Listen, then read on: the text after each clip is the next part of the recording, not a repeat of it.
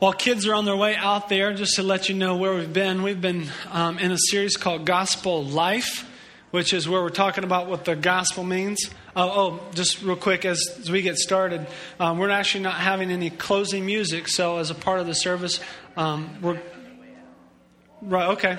So if you if you have a connect card or an offering that you that you brought today, um, we don't we're not doing a typical offering where we pass a basket today. Just place it in the basket on your way out today, um, because we're not going to do a song at the at the end of the service. So if you could do that for us, that'd be great. So we've been in this series called Gospel Life, and basically um, to catch you up if you haven't been here for a while, we've been talking about what the gospel is. The gospel is simply that Jesus came he died, he rose again, and he brings, uh, gives us the opportunity for salvation apart from our own merit, apart from our own abilities and, and what we've done, but saves us by grace and by grace alone. And so we're saying, okay, that's that's good stuff. And for some of us who've never heard that, it's incredible news. But for some of us who've known it, who've come, been to church a while, it becomes it's good news, but it becomes just okay news after a while, and it doesn't really affect our everyday living. We're saying, how does the gospel affect our everyday life, our everyday rhythms of our walk? Because as we've talked about all the time, church is not something that we do and we just come and sit. It's about how the gospel impacts us every day, throughout the everyday rhythms of our life when we leave this place and beyond. And so today we find ourselves in Acts chapter 10 because we've been walking through the book of Acts. And we're going to jump in and read an interesting story today in Acts chapter 10 about a guy named Cornelius. And so if you, if you would with me, if you got a Bible or you want to check it out on the screen, uh, we're just going to jump in the scripture here and look at this story in Acts chapter 10. At Caesarea, there was a man named Cornelius, a centurion in what was known as the Italian regiment. He and all his family were devout and God fearing. He gave generously to those in need and prayed to God regularly.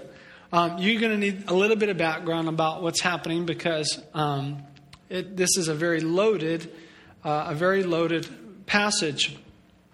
First of all, as a Jew, one of the people that you did not like were those who were Gentiles. Uh, Gentiles was anyone that was not Jewish.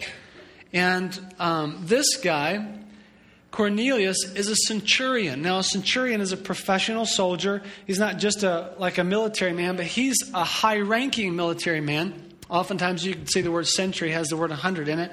And so they, they thought that oftentimes these men would, would lead over 100 men. It was even found that in Caesar Augustus' day, uh, centurions would lead over a thousand men. And so it's very possible that this guy, Cornelius, was a very prominent, a very wealthy, um, lieutenant type of scenario, or maybe even general type scenario, where he had a lot of influence in the military. This was the very military, uh, the very types of soldiers uh, who, in the scriptures, accounts are the people who crucified Jesus. They were also the very people who were in charge of persecuting Christians. And so the Bible accounts in several parts uh, especially in Matthew, that during the crucifixion of Jesus, it was in fact a centurion that oversaw the crucifixion of Jesus. So it was him, or not necessarily specifically him, but a person of his rank that was overseeing that. Um, we also see that it was a centurion who came and pronounced Jesus dead, who came to Pontius Pilate and pronounced him dead. We don't know if it exactly was the same one, it just says a centurion. Um, but we do know this was a, a high paying position. He wasn't just like your average dude. So if you're a Jew of that day, how do you feel, and you're a Jesus follower, how do you feel about a guy who's a centurion? Is it somebody you shake hands with on the street? No, it's somebody you run from and hide from. Why? Because it, were this, it was the centurions who were leading military force against the Christians. In fact, Paul, as we read about in uh, the last chapter, he, as before his conversion, he was leading military forces to go into different cities and drag Jesus' followers out and take them back to jail to Jerusalem because they had left after the persecution happened and they had spread out of Jerusalem. So this guy is not exactly on good terms with those who were followers of Jesus. Yet it says something unique about him, Cornelius specifically. It says that he was devout and God fearing and gave to those in need and prayed to God regularly. Now, he lived in a very, um, you know, uh, you know, pol- not what is it? I'm, i almost said polygamous, where they believe in many gods. Not, not they had lots of wives, um, but they believed uh, in many, many gods, and of course they worshiped lots of different um, Greek Roman gods. And he, I'm sure, as a as a as a man who was a part of the, the political world of that day, he probably engaged in many different sacrifices and, and worshiped at the public temples and things like that. But for some reason, he believed that there was a one true God. And he began to devote himself to that one true God and began to actually give generously to those in need and began to pray regularly. Now, he didn't believe in Jesus necessarily. He knew about Jesus, of course. Uh, and the scriptures actually tell us later on that he, in fact, was witness to what happened to Jesus. So he witnesses what happens to Jesus, but he has not necessarily placed his faith in Jesus, but he's about to. Verse 3 One day at about 3 in the afternoon, he had a vision. He distinctly saw an angel of God who came to him and said, Cornelius. Cornelius stared at him in fear. What is it, Lord? he asked. The angel answered, Your prayers, gifts to the poor, have come up as a memorial offering before God. Now send men to Joppa to bring back a man named Simon who is called Peter. He's staying with Simon the tanner, whose house is by the sea.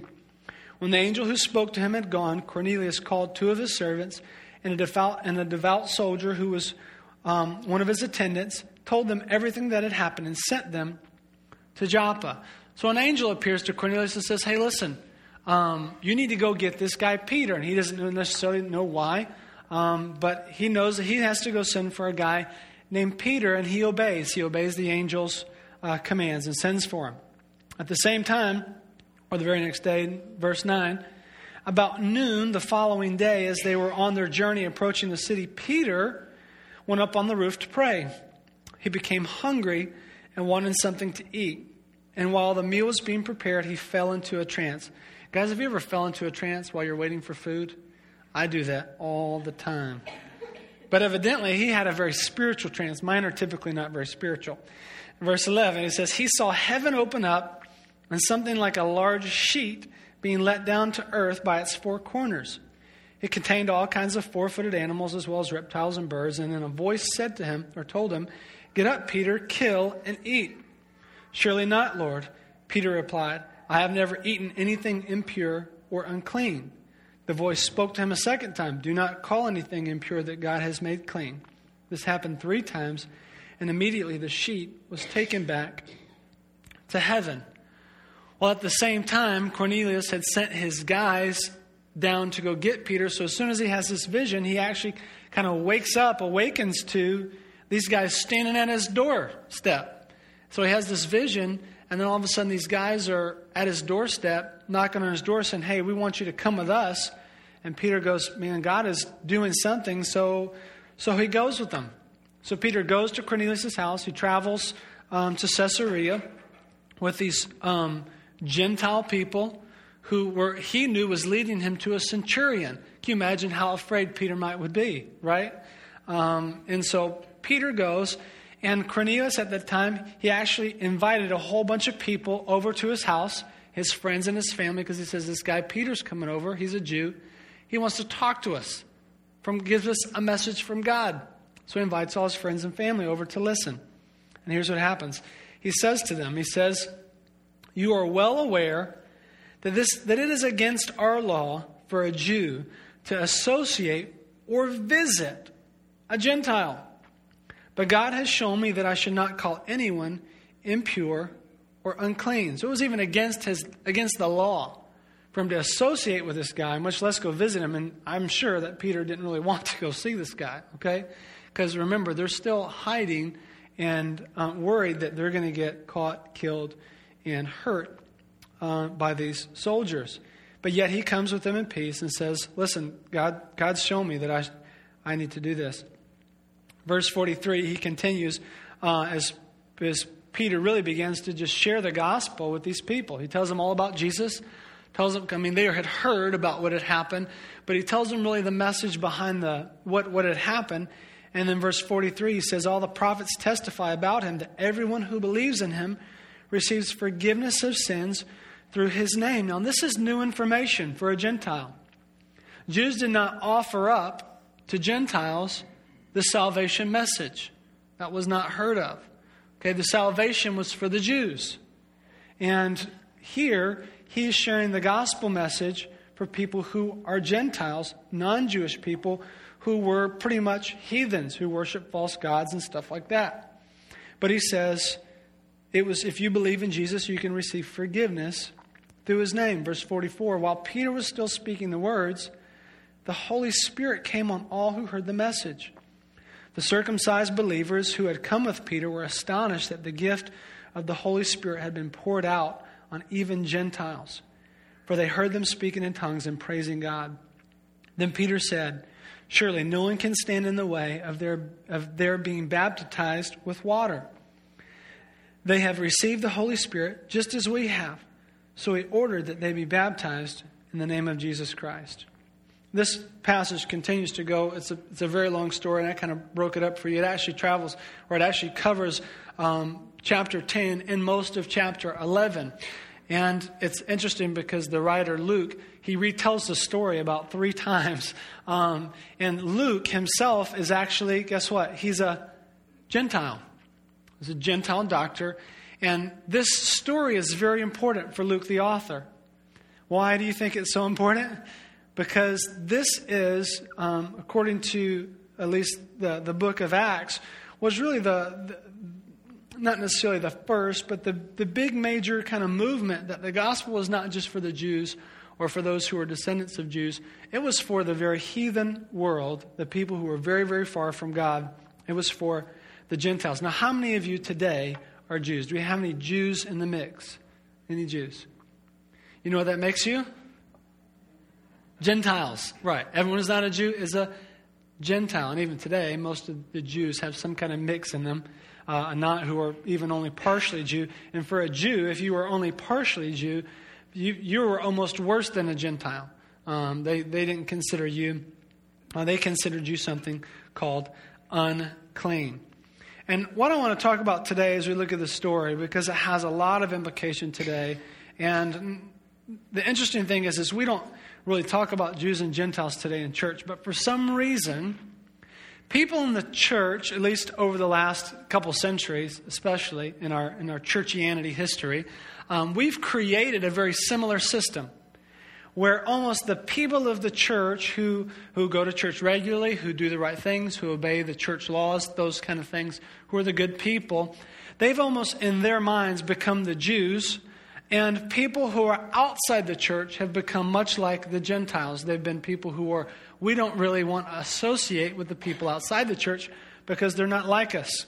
And they're very different and they're heathen and they're far from God and they do bad things. They smoke and they drink and they, they cuss and, you know, things like that. And it's going to rub off on, on us because they're dirty, they're unclean. And if we get around them, us clean people might get dirty. That's in many ways been some of the perception that Christians over the years have had. And that perception has caused many, many people today, which is much of the problem with today, caused many people today to reject the church, to reject modern Christianity. And how, how many times have you ever heard people maybe say this?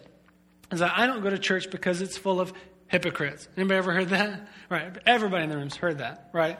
I mean, I don't go to church today because it's full of hypocrites. Or I don't go to church because they're judgmental. How about, how about that? Have you ever heard that one? Yeah, sure. You hear this, you hear these kind of things all the time maybe you, maybe you're new to church, maybe you're new to God and you're not even a believer today, and you felt that. You felt very judged by others who have been in the church, and you felt like people in the church kind of look at you like you're, you're lesser than them or you're the bad guy. Um, it unfortunately stems all the way back to this Jewish Gentile roots. That the Jews believed themselves clean because they obeyed the rules but those outside the rules were considered unclean. And now the Jews had hundreds and hundreds of laws that they had to follow in order to be clean. They had to maintain lots and lots of dietary laws. And so when God gave Peter a vision of seeing these animals, he gave him a vision of seeing animals that were unclean, reptiles and birds that they weren't allowed to eat. Peter says it wasn't because he really just was an animal lover that he wasn't going to get up and kill him, okay? He had no problem killing animals and eat them. But he saw things that God revealed to him that were not on the dietary list, right? They weren't allowed to eat things like lizards and bats and rattlesnakes or pigs. They, they could eat just chickens and cows and things like that. And so they weren't allowed to eat the split hoof um, animals. And so when he saw these, like, he's like, I've never, even imagine in a million years, I never considered eating something unclean, right?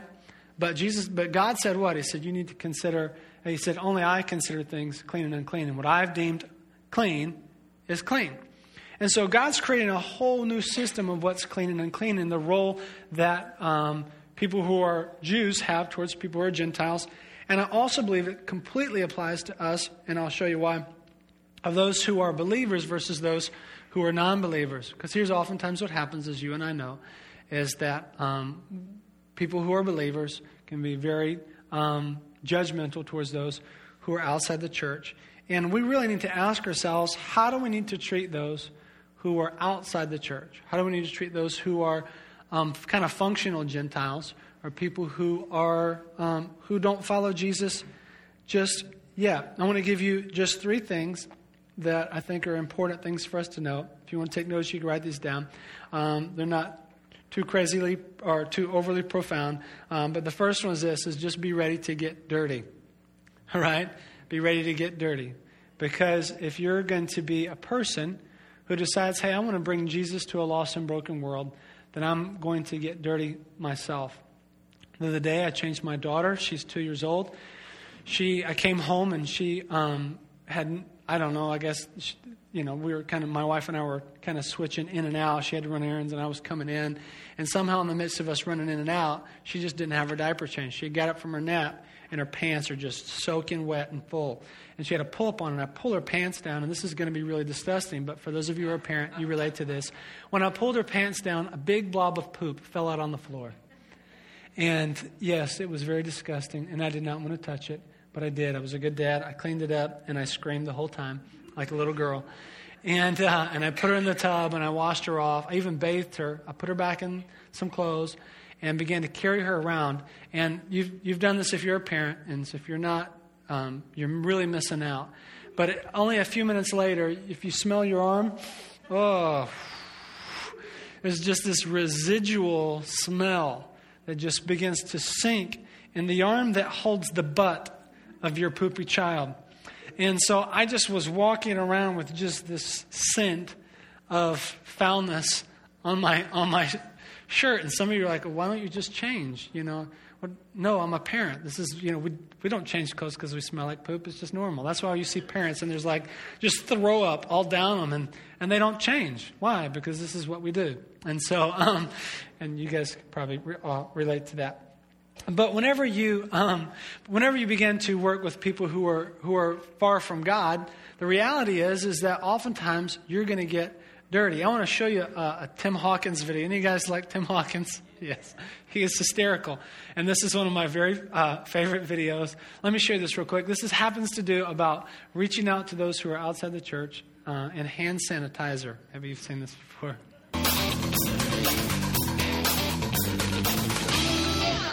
There's a lot of hand sanitizer in church. Anybody notice that? I don't know. At my church, they have these two hand sanitizer stations right by the front door greeters.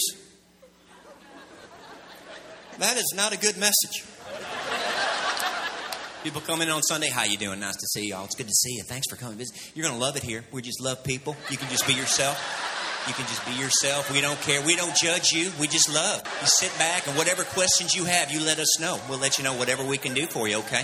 Y'all newly married. You got four kids. Four kids. That is a God love. We love kids here. Kids are like a little gift from God, is what they are. They are just wonderful little creatures that God gives us. Mm-hmm. Yeah, where y'all from? Arkansas? Okay.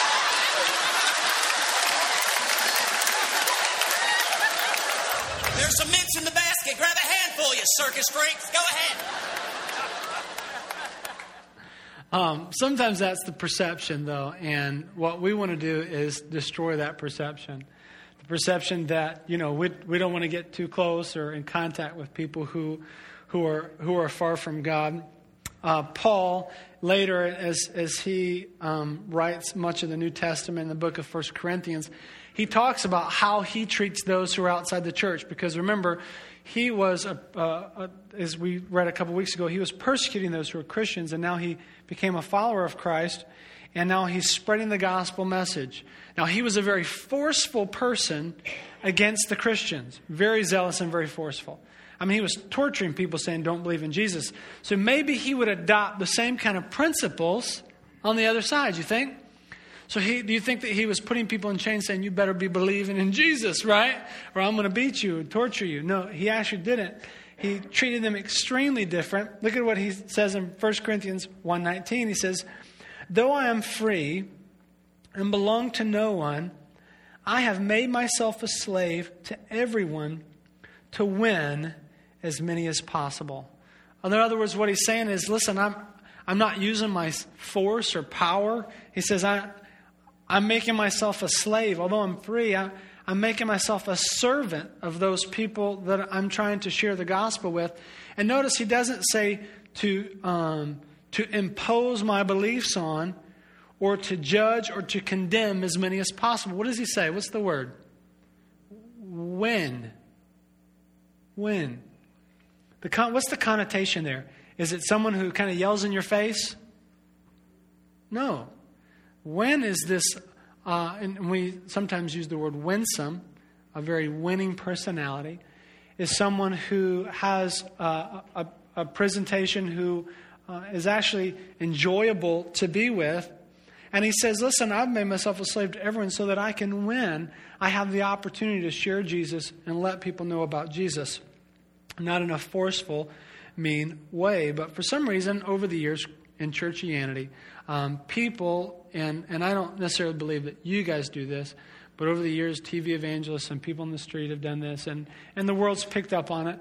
Um, they, they believe that the Great Commission says something like this Therefore, go and impose my teaching and values on all nations, threatening them with judgment, condemnation, and destruction.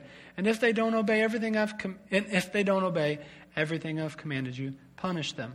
All right. So this is that was not the Great Commandment, was it? Or the Great Commission, was it?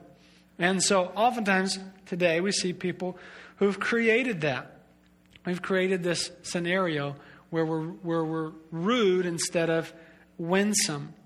And so Paul, Paul makes it very clear that it's our job to actually, uh, as even Jesus said, be in the world, not of the world. Not to remove ourselves. But see, in that day, in the Jewish day, the clean and the unclean, the idea for the Jews was for them to come out and be separate. And sometimes te- preachers will preach that. We need to come out and be separated from among them. Jesus didn't say that. He said, My prayer is not that you would be separate. He says that you would be in the world, just not of it. In other words, you would live among people who are very unclean. You live among people who do not know me. You would live among sinners because you're a sinner. And, and then in the midst of that, you would still be of me. You would just be a witness of me and of my love and of what I've done for you. And so Jesus gives us this idea that um, it's okay for us to be uncomfortable and to get our hands dirty, just like Jesus did. Did Jesus get his hands dirty? Absolutely.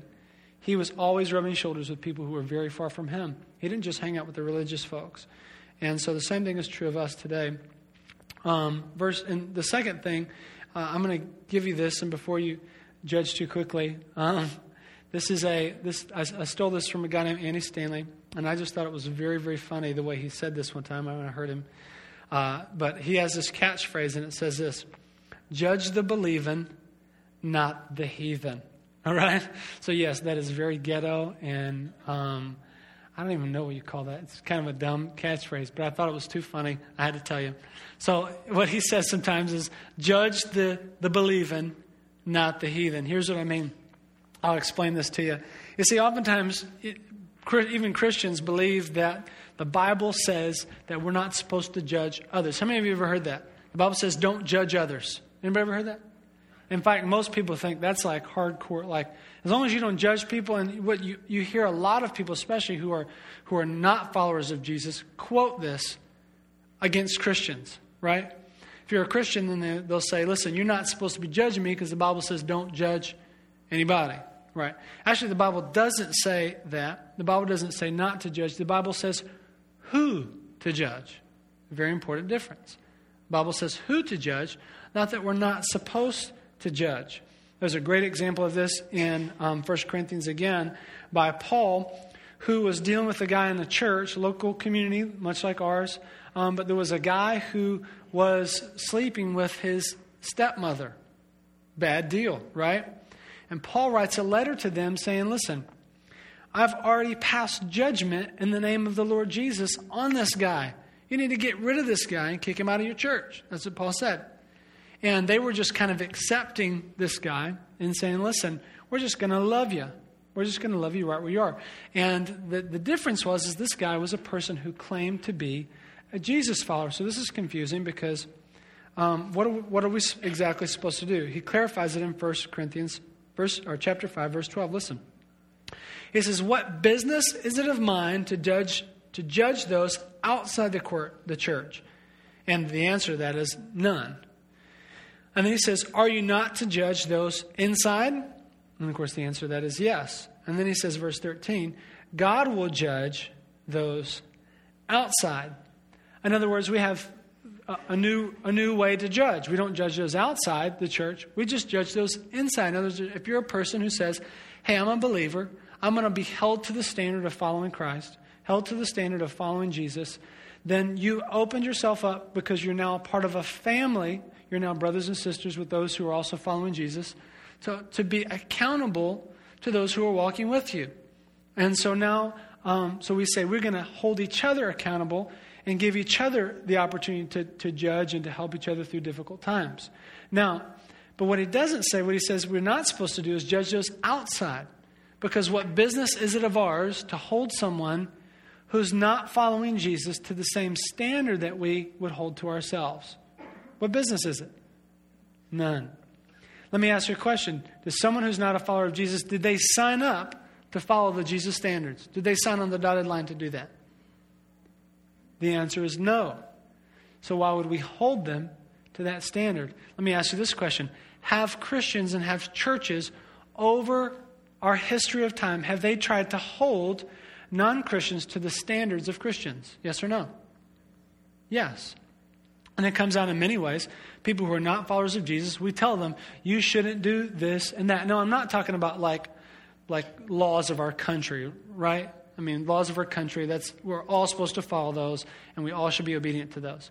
But I'm talking about things like, here's a big one that, you know, people always talk about is, is having, you know, is, is sleeping with people outside of marriage, right? And so we say, we, we try to impose that on people who are, who are not followers of Jesus, and we say, you're, you're a bad person because you did this. Now, again, is it what's best for them? No. Is it what they signed up for? No. Did they agree to follow those rules? No. If you're a believer, do you agree to follow those rules? Yes. Can we hold them to that standard? Yes, absolutely. But for a person who's not a believer on the outside of the world, why would, why would we try to impose that upon them? Because what happens is when you begin to police the behavior of people who are outside the church, what happens is you just look like hypocrites, right? Because they turn back on you and they go, You got all kind of problems. Why are you policing me? I'm not even signed up for this deal, right? Why are you telling me to do this? And so you need to go back and police your own people. And that's exactly what we need to do. We need to police our own people, not police the people outside. And the reality is, if we're going to be people who are testimonies and witnesses like Peter was to people who are very far from God, people who believe and live in a very different religious culture and system, like Cornelius did. He lived in a very pagan society, people who worshiped many gods and did horrible practices. Drunkenness and debauchery and all of just terrible lifestyle that that was all a part of their normal daily life. So here's a man who's interested in jesus yet he essentially has been around a very very, very uh, awful, behavior wise society. But Peter says, I now know, he says, that, that God doesn't consider them unclean. God's got a new system. The gospel has totally changed things, the way I view things. And the gospel needs to change the way you and I view things and the way you and I view people. and the way you and I view people who are outside the church versus how we view people inside the church. Outside the church, we view people with a heart that longs to give them Jesus, not a heart that longs to make them behave, right? So the next one is this, is very, very simple, is that it's not your job to clean up the world. It's just our job to give them Jesus. Some people, some Christians believe it is their job to get the world cleaned up. I'm going to, I'm going to straighten the world out because there's all these people who misbehave. And it's my job as a Christian to make all of them believe what I believe and behave the way I believe and vote the way I vote. And although I wish people did exactly that, um, people will not, and that's not my job. My job is instead to give these people Jesus. Peter did not come to them and say, Listen, whoa, hold a minute. Before I talk to you guys about Jesus, let me tell you all the things you got to get right. First of all, I guarantee you he had idols in his household. Did you know that every, every, every one of the people in this society, as a regular part of their daily activity, they would sacrifice, they would buy their food in a market that was sacrificed to false gods, demonic gods. And most of them had demonic idols in their home that they would pray to and worship to. And it's very possible that here in this house, there's even demonic symbols or false gods or pictures or, or statues or something. He was, he was a pretty wealthy man, so he probably had a big house and probably had a lot of stuff. And so he might even had a picture of, uh, of Caesar and it said Lord Caesar because they believed that Caesar was God and that's who he had to worship. Did Peter say, no, no, no, first of all, we got to clean this place up? We got to get your life in order so that you can know Jesus. No, that isn't what he did. He just told him about the redemptive work of Jesus, that Jesus died on the cross for him, that he rose from the grave for him, and that God replaces our sin with, with, with the blood of Jesus in order that we might know God. And so he just gave it to him free. And it's our, not our job to clean up the world, it's our job to give them Jesus. At, at the end, kind of towards the end of chapter 11, as Peter's sharing this story with the other followers, kind of letting them know what happened, because this is big news, uh, they say this, uh, verse 11, or chapter 11, verse 18.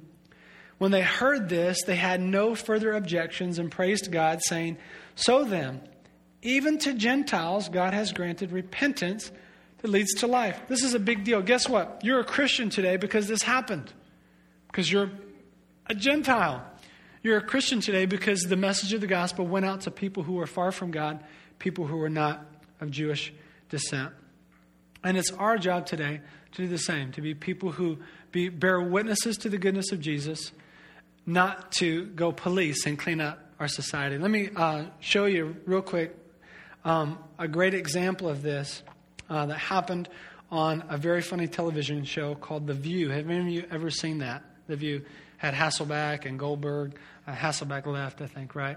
So, um, and so in, on The View, they interviewed uh, a very famous pastor. His name is Mark Driscoll. They, in fact, interviewed him and his wife because he wrote a book called Real Marriage. Uh, I've read the book; it's really good. But you, but honestly, the book is very, very raw and it's very, very real about real life issues in marriage. It talks a lot about sex and, and marriage and things like that. And uh, it's, anyway, it's a very, very good book. encourage you to go read it. And he's talking about his book on the View. Now, he's a pastor on the View. These are. This is not a very. Uh, this is kind of a hostile environment, right? And uh, so there, and his book is a lot about sex. So they're kind of going after him a, a little bit about this. And Whoopi Goldberg asked him a great question, kind of a loaded question. And I'm going to read to you his response. Let me. Here's the question. First of all, here's what she asked him. She says this uh, to Mark. Now, if you're a widow and you meet somebody and you do not want to get married again, are you saying that a widow or a widower should just do without because God doesn't like it? In other words, I know that in your book it, it says that we're not supposed to have marital relations outside of marriage, right? But in our worldly system, that's not a big deal, right? And so Whoopi's like, this sounds kind of crazy, so let me push you. What about somebody who just doesn't want to get married again? They've already been married. They don't want to deal with all that. Maybe they're later in age, maybe they're 70 years old. And they don't want to deal with all the marriage stuff and blah, blah, blah, blah. Well, should they just go without? I mean, really? I mean, you're going to tell them they can't, can't have marital relations with, with other people?